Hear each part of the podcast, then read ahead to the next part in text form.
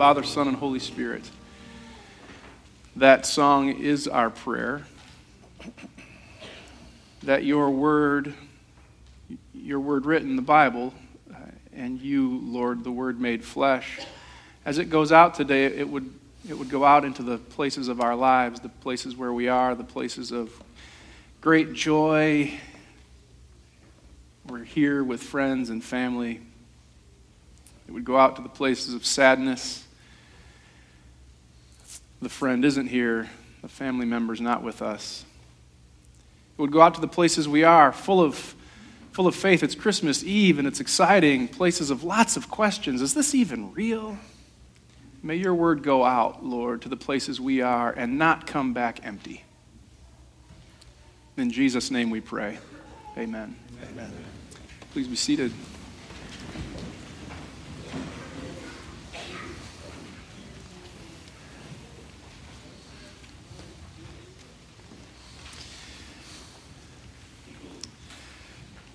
So we're close.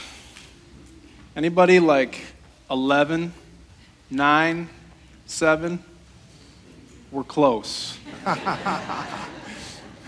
Tomorrow we'll gather around blue spruce trees, hidden behind boxes of wrapped things. This afternoon we'll gather at 3 and 4:30. You're going to want to be here for sure. We're going to celebrate the incarnation. Then again at 10, we'll gather around the candlelight of Christmas. We'll even make our way outside towards the end of the service, sing What Child Is This together. Uh, we'll gather this afternoon and this evening. You're welcome to come back. But now, here, for this moment, I want you to gather with me around a little line tucked towards the beginning of John's Gospel. Uh, you may have heard it before. It goes like this From his fullness, we have all received grace upon grace. John has Jesus in mind. Jesus, the infant child born to the virgin mother and the unmarried father, wrapped in bands of cloth and laid in the manger. John has Jesus in mind, whom shepherds would seek to find and wise men would go to see. John has Jesus in mind who would one day be lifted up, arms stretched wide on the cross for the forgiveness of sins, only to be laid down again, this time not in a manger, but in a grave. But only for a while. He came up again, he rose victorious again, so that from his fullness we might all receive grace upon grace, on top of grace, in place of grace. Uh, we make a lot out of Christmas who, who spent some time this week scurrying around and hurrying about just so you could wait in a long line to buy something you're not sure you need or they want? we bake cakes and we make snacks and we pour drinks and we gather around. Uh, and sometimes, maybe we can be honest, it's a bit distracting to the greater purpose of the season but maybe more charitably, it actually points to the very thing we've been wanting all along from His fullness. We have all received grace upon grace, on top of grace, in place of grace, one blessing after another. So we'll come back to that verse. It's John 1, verse 16.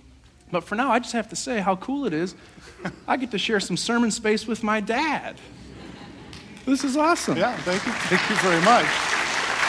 Thanks. Uh, thanks for helping me out on a busy well, Christmas Eve. I'm Sunday. so excited I couldn't sleep last night, and that could be a problem for all of us before the sermon's over with. I think this is probably, I mean, we've done something like this before, but never on Christmas Eve. No, no, no. Never in your congregation right. either. And maybe never again. I'm at your disposal. Most Christmas Eves, you were preparing sermons yourself to offer to the oh, yeah. congregation. Yeah, yeah, I remember it so well.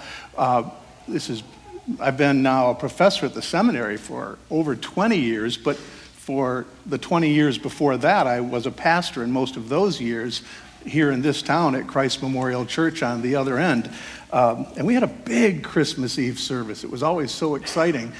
Um, you remember that time when I, I went through kind of a Robert Schuller era? And I. Trying to block that out, but yeah. and I wanted to make these really big pageants, and we brought in animals. And one time we brought in a donkey that hit the linoleum and did spread eagle and started to hyperventilate. I thought, uh oh, headlines tomorrow donkey dead in sanctuary, minister arraigned. Remember mom uh, toddling us, Sarah and my younger sister Rebecca, and me to one, maybe multiple of those services on Christmas Eve. Uh, Becky and I, particularly, were so excited. We could hardly contain our excitement. So when we finally got home from church and went to bed, we'd wake up like 4, 4:30, maybe 5. We were trained not to wake anyone else up, so we'd gather our comforters off of our bed and then uh, snuggle under their warmth right next to the Christmas tree, and we'd stare.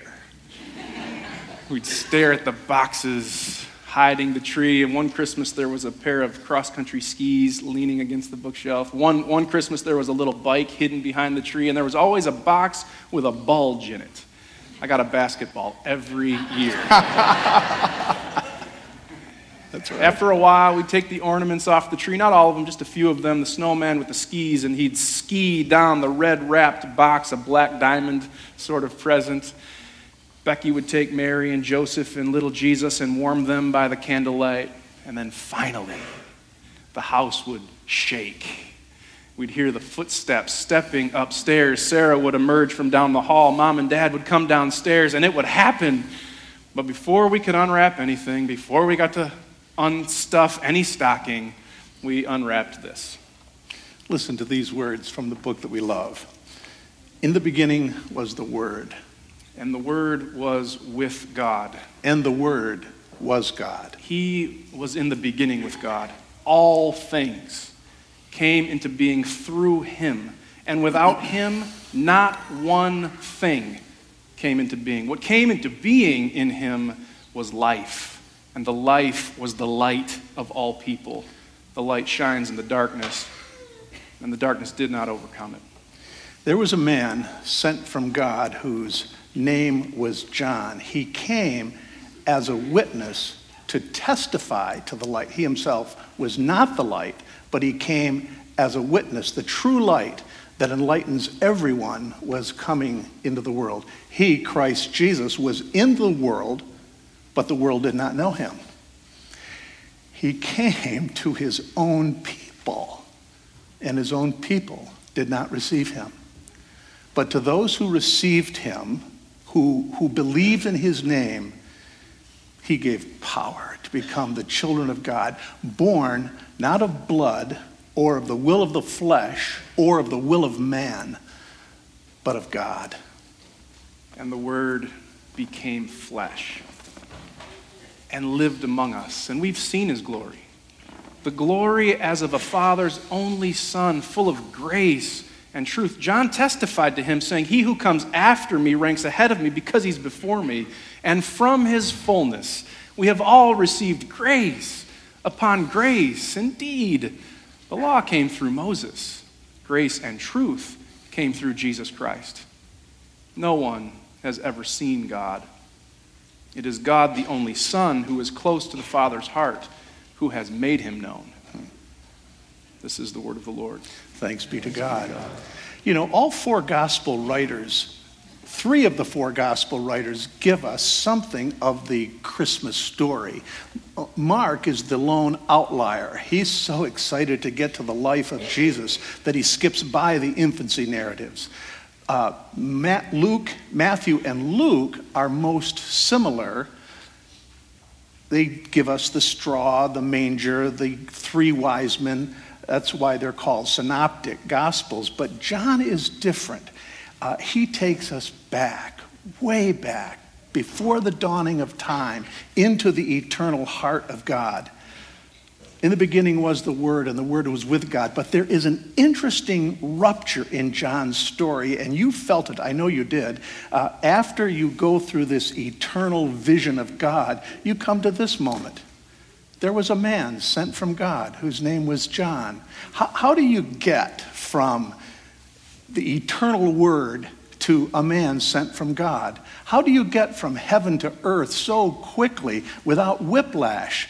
But that was John's intention. He wanted us to know that as, as expansive as the mind of God is, as intergalactic as the life of God is, it always bears a local address. And that's good news for us. In the beginning was the Word, there was a man sent from God.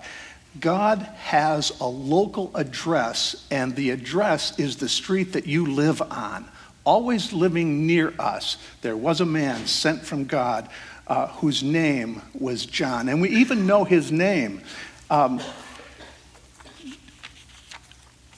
uh, do you remember the name of C.S. Lewis? You've heard John quote him a time or two. There's an interesting thing. In, he died in 1963, and one of his uh, grad students, if you will, actually a longtime professor at Wheaton College, uh, was given the unspeakable privilege of culling and cataloging Lewis's personal library at the Kiln in England. He went through all of the books and he came across a book by an Austrian psychiatrist, actually a spiritual theologian of some note named uh, Hans Urs von Balthasar. And in that book, uh, Lewis had taken copious notes. In the flyleaf of the book, he wrote this It's not an abstraction called humanity that it is to be saved.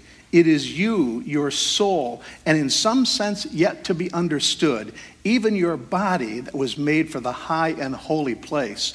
All that you are, Every fold and crease of your individuality was devised from all eternity to fit God like a glove fits a hand. There was a man sent by God who was a glove in the hand of God. That's what John was. And quite frankly, that's what we are. All of us have been fitted in a particular way to be serviceable to the purposes of God here and now. There was a man sent from God whose name was John. Can I, can I keep going though? Yeah. Okay. I was actually going to, even if you said no. Uh, because I, I want to point something else out that I, I think is so striking. And, and that is this very, this very notion that God needed John at all, which is to say that God needs us, needs us to do his bidding in the world. It, it could be any way God wants it to be. But for some unbelievable reason, God is willing to condescend and employ us in his purposes. And we, of course, have to say yes. There's, there are two words that sound like they're synonyms, but they're really not. They're quite different. There was a man sent from God whose name was John. He came as a witness to testify. A witness, of course, is a person who sees something, they observe it. In, in a court of law, a chief witness is the very person who saw the crime, and they're called to a particular act, that is, to testify to what they saw. John had seen something, and he was now about to testify. The point being that if you are only a witness, you're not purposeful until you testify until you speak on behalf of God. Maybe you can feel a little pressure right now because all of us are witnesses to these things. We've all felt the glory of God. Sunday after Sunday, we come here and the body and blood is on full display. The songs of Zion are ringing in the sanctuary. We are witnesses. But now the question is will you, will you testify to that? Um, is there anyone here let me see. Is there anyone here from Calvin College? There's a few people sheepishly acknowledging that.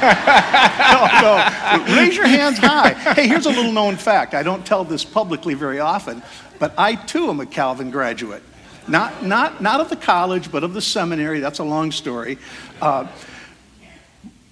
but who knows the motto of Calvin College? Okay, you got it, but let me say it for you because I know it too. Uh, Cor meum tibi offero domine, prompte et sincere. I love that motto. I just love it.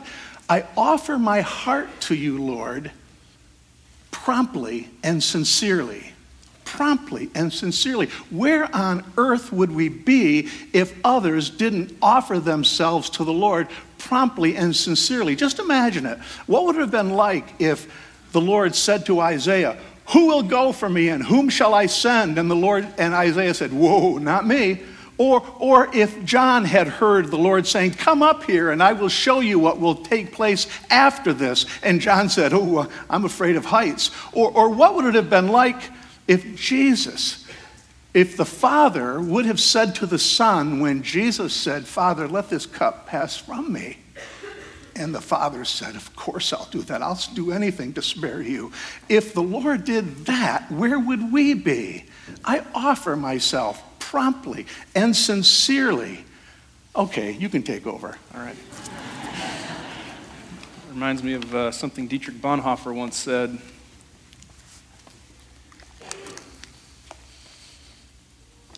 If we want to participate in this Christmas event, we cannot simply sit there like spectators in a theater and enjoy all the friendly pictures. Rather, we must join in the action that is taking place and be drawn into this reversal of all things ourselves. There was a man sent from God whose name was John, or Sally, or Sue, or Sarah, or Tim, or whatever your name is. Uh, but we, we, it probably wouldn't be right uh, to preach a sermon on the prologue to the Gospel of John and not center on and celebrate in this verse and the Word became flesh and lived among us. That's why you're here, by the way, whether you knew it or not. You're here because the Word became flesh and lived among us. The eternal Word, the one who spoke life into existence, became dependent on life for his existence. And the Word became flesh and lived among us. The one who spoke the mountains into their peaks and the ocean into its roaring became the creation he made, and the Word became flesh and lived among us.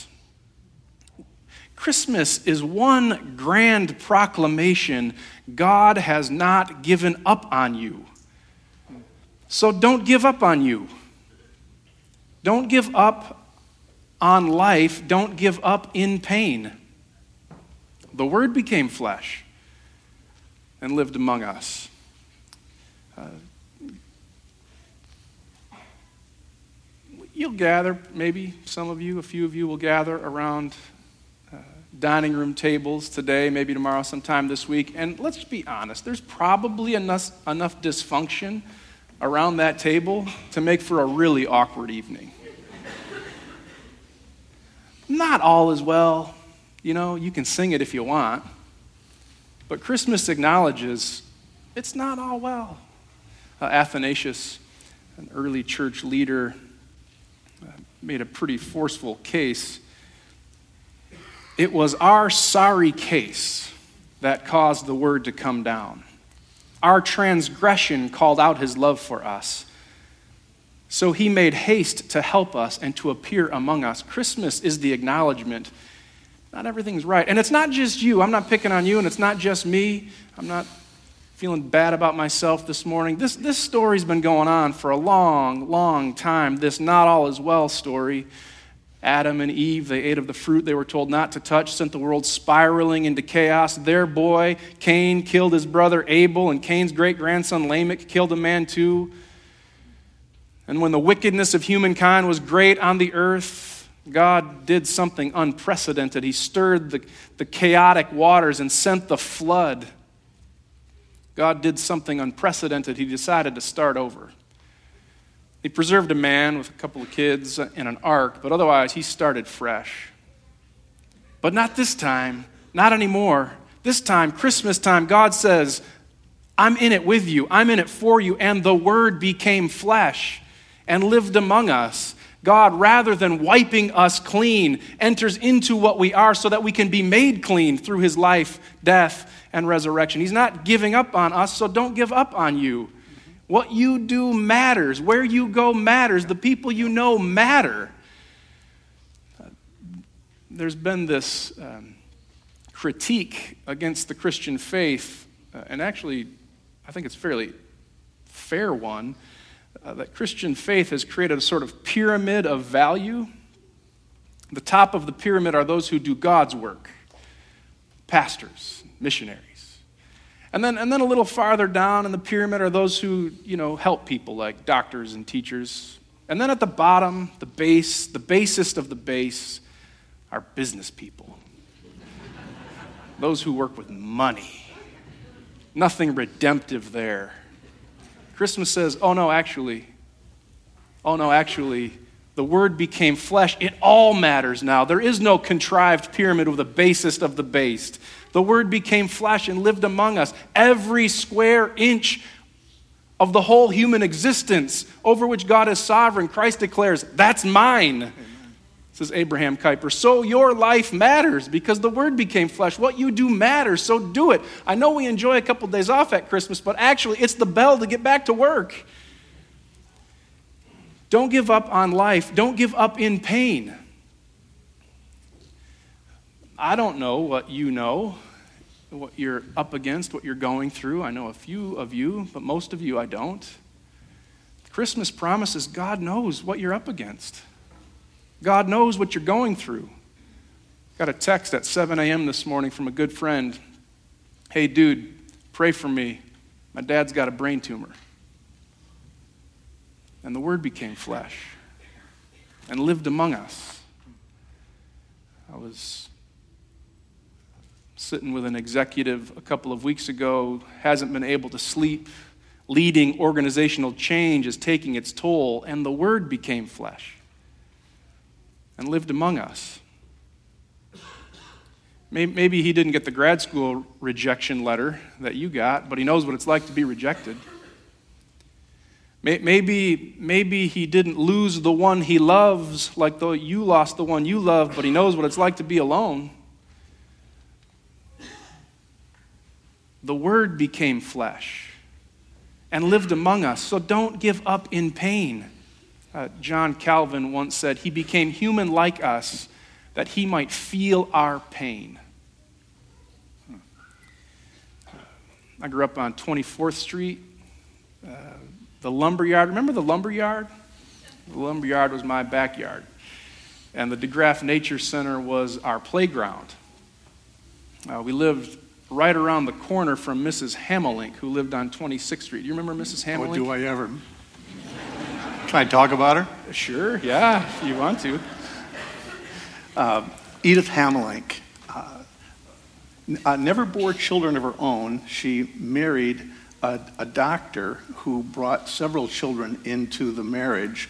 Uh, she was a saint to us. When we moved to Holland from Chicago, um, she became like the go to babysitter for our kids. She was a beautiful woman. What we didn't know at the moment is um, her life was being taken from her. She was battling a disease. She never would let on that she was in trouble or in pain uh, was finally diagnosed, and she shared with us one night that she had leukemia and she would be undergoing some very dreadful uh, chemotherapy. Now I'm going to fast forward to the last week of her life. She was in Holland Hospital. I not only loved her, but I wanted to be a good pastor, so I visited her uh, every day. Every day at some point in the day, I would stop in and see Edith. Very near the end, I entered her room.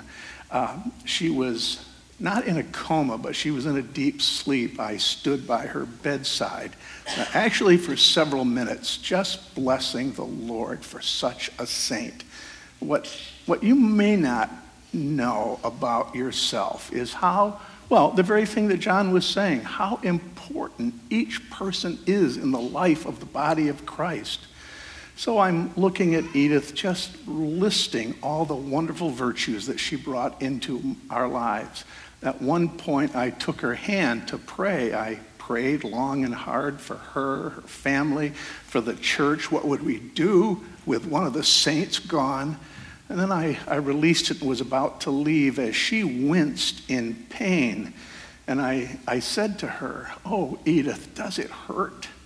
What a foolish question to ask. Of course it hurt.